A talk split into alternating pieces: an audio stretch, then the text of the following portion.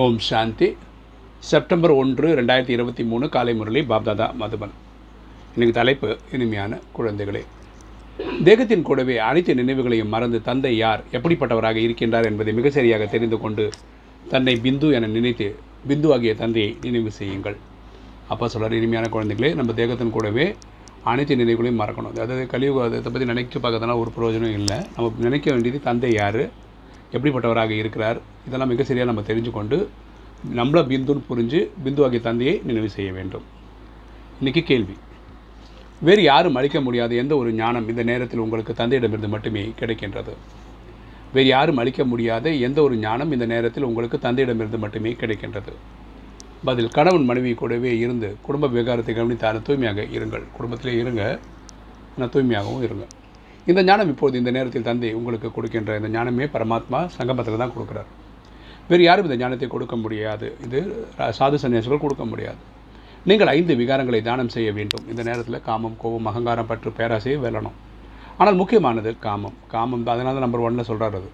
அதன் மீது முழுமையாக வெற்றி அடைய வேண்டும். அது ஜெயிக்கிறது வந்து அவ்வளோ ஈஸி கிடையாது. நான் அறுபத்தி மூணு ஜென்மமாக அதில் ஈடுபட்டதுனால அது வெளியே வர்றதுக்கு சேலஞ்சிங்காக தான் இருக்குது சர்வசக்திவான் தந்தையின் நினைவு மற்றும் ஸ்ரீமத் படி நடப்பதன் மூலமே இந்த சக்தி கிடைக்கும். அப்பா சொல்லோட டைரக்ஷன் படியும் ஸ்ரீமத் படியும் நடந்துக்கிறது போது தான் நமக்கு அந்த சக்தி ஆத்மாவுக்கு கிடைக்குது. இன்றைக்கி தாரணை. முதல் பாயிண்ட் உள்ளபூர்வமாக தந்தையை நினைவு செய்து பிராப்திக்கான குஷியில் இருக்க வேண்டும். நம்ம உள்ளபூர்வமாக அப்பாவை அன்பாக நினைவு செய்யணும். நம்ம ஆஸ்தி கிடைக்க போதுன்ற அந்த குஷியில் இருக்கணும். முழுமையாக தூய்மையாக கண்டிப்பாக ஆக வேண்டும். நம்ம ராமா முடியறதுக்குள்ளே நம்ம ஹண்ட்ரட் பர்சன்ட் தூய்மை அடையணும். அப்போ தான் நம்ம ஒம்பது லட்சத்தில் வர முடியும். ரெண்டு ஆத்மா எவ்வளவு சிறியதாக இருக்கின்றது மேலும் அதனால் எவ்வளவு அழிவற்ற பாகம் அடங்கி இருக்கிறது என்று சிந்திக்க வேண்டும்.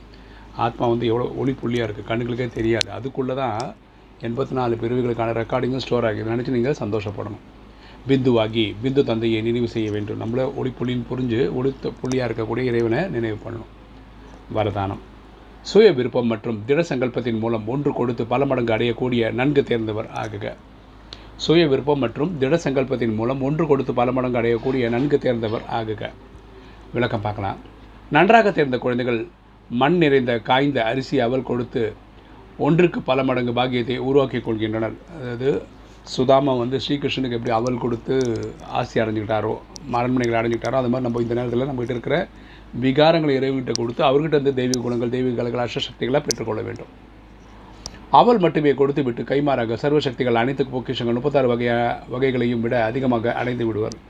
அங்கே உணவே முப்பத்தாறு ஐட்டம் இருக்குன்றாங்க ஆனால் சில குழந்தைகள் அதை கொடுக்கும் நேரத்தில் சுதாமை போன்று சு கக்கத்தில் மறைத்து வைத்துக் கொள்கின்றனர்.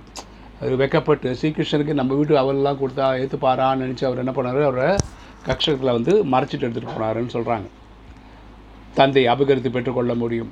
அப்பாவுக்கு தான் கொண்டு வராரு. ஐ மீன் ஸ்ரீகிருஷ்ணனுக்காக தான் அவர் அவல் கொண்டு வந்தார். ஆனால் வெக்கப்பட்டு தான் கொடுக்கல. வேணும்னா இங்கே கூட இறைவன் வந்து நம்மக்கிட்ட இருந்து அதை எடுத்துக்க முடியும்.